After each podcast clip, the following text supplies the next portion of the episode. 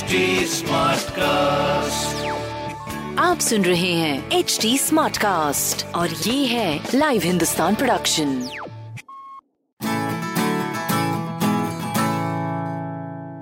नमस्कार आप सुन रहे हैं लाइव हिंदुस्तान की खास पेशकश जॉब जानकारी पॉडकास्ट मैं हूँ पंकज विजय इस एपिसोड में मैं आपको बताऊँगा इस हफ़्ते की हॉट गवर्नमेंट जॉब्स, एग्ज़ाम्स और रिजल्ट्स के बारे में। साथ ही आप जानेंगे करंट अफेयर्स, जिनसे जुड़े सवाल आपसे किसी भी एग्ज़ाम या फिर इंटरव्यू में पूछे जा सकते हैं। तो सबसे पहले बात करते हैं एसएससी की ओर से निकाली गई ताज़ा नौकरियों की। कर्मचारी चयन आयोग यानी एसएससी ने सिलेक्शन पोस्ट के आठवें फ़ेज़ का नोटिफिकेशन जारी कर दिया है। इस फ़ेज़ में अलग अलग तरह के 1355 पदों के लिए वैकेंसी निकाली गई है। सिलेक्शन पोस्ट फ़ेज़ आठ की यह भर्ती मैट्रिक पास, बारहवीं पास और ग्रेजुएशन लेवल के लिए निकाली गई है। अगर आप इनके लिए अप्लाई करना चाहते हैं तो S S C dot N I C dot in पर जाकर ऑनलाइन रजिस्ट्रेशन करवा सकते हैं। अप्लाई करने की लास्ट डेट 20 मार्च है। 23 मार्च तक आप ऑनलाइन फ़ीस जमा करवा सकते हैं। योग्य उम्मीदवारों को सीबीटी के लिए बुलाया जाएगा। परीक्षा में general intelligence, general awareness, basic arithmetic skills, English language के दो दो नंबर के 25 सवाल पूछे जाते हैं। आठवें चरण की भर्ती के लिए ऑनलाइन परीक्षा 10 से 12 जून के बीच होगी। हर पोस्ट के लिए आयु सीमा तय की गई है।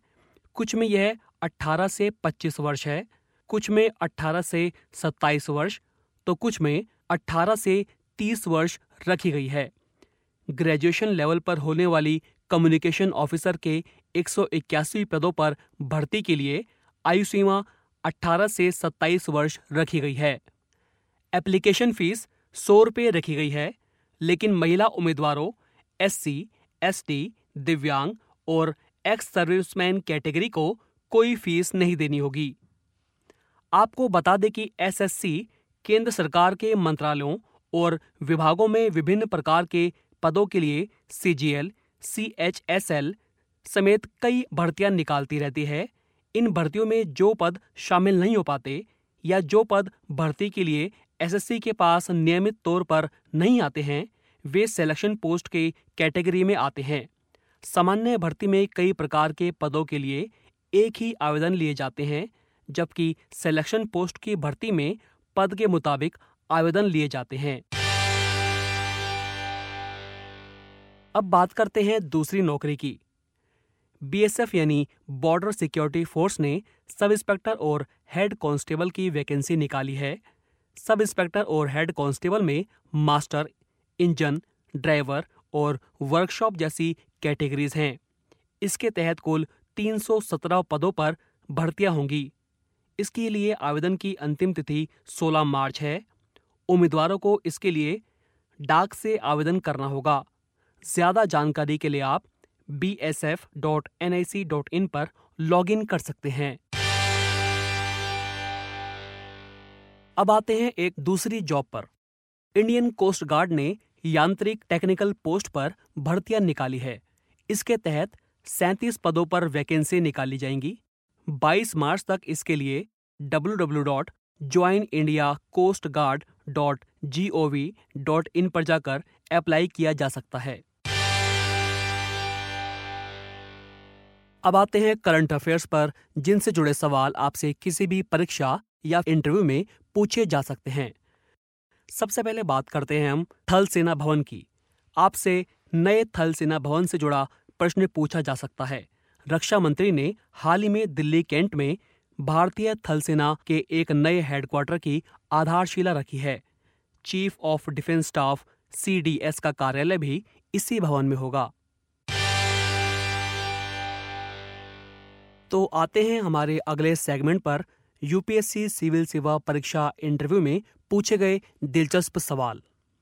आपको बता दें कि आजकल सिविल सेवा परीक्षा 2019 के इंटरव्यू भी चल रहे हैं।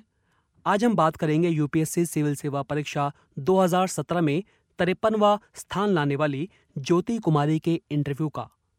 बिहार के भागलपुर ज़िले की ज्योति कुमारी ने बताया कि उनसे इंटरव्यू के दौरान टेलीकॉम ऑपरेटर जियो को लेकर एक दिलचस्प सवाल पूछा गया था। उनसे पूछा गया था कि जियो के आने से टेलीकॉम इंडस्ट्री पर क्या असर पड़ा है? उन्होंने आंसर दिया, इससे मार्केट में कॉलिंग और इंटरनेट डाटा का रेट सस्ता हुआ, क्योंकि जियो काफ़ी सस्ते ऑफ़र लेकर आया था। जियो के चलते अन्य कंपनियाँ भी अपने रेट घटाने के लिए मजबूर हो गई। जो लोग इंटरनेट महँगा होने के चलते यूज़ नहीं कर पा रहे थे, सस्ता होने से उन लोगों की इस इंटरनेट तक पहुँच बन गई। लेकिन इसका असर टेलीकॉम ऑपरेटर कंपनियाँ की आर्थिक सेहत पर भी पड़ा। उनकी कमाई कम हो गई। अब जब कंपनियों की कमाई कम हो गई तो इससे सेवाओं की क्वालिटी पर फ़र्क पड़ा। केबल व लाइंस की क्वालिटी सुधरने की संभावना कम हो गई। अगर लंबे समय की बात की जाए तो हमें अच्छे इंफ्रास्ट्रक्चर के लिए टेलीकॉम कंपनियों को सपोर्ट करने की ज़रूरत है। तो अभी के लिए इतना ही। अगर आप चाहते हैं कि मैं कोई खास टॉपिक कवर करूँ तो आप फेसबुक इंस्टा ट्विटर के ज़रिए मुझ तक पहुँच सकते हैं। हमारा हैंडल है at the rate H T अगर आप और ऐसे दिलचस्प पॉडकास्ट सुनना चाहते हैं तो आप लॉग इन करें www.htsmartcast.com पर। अगले हफ़्ते फिर मिलेंगे। नमस्कार। आप सुन रहे हैं एच डी स्मार्ट कास्ट और ये था live Hindustan production smart cast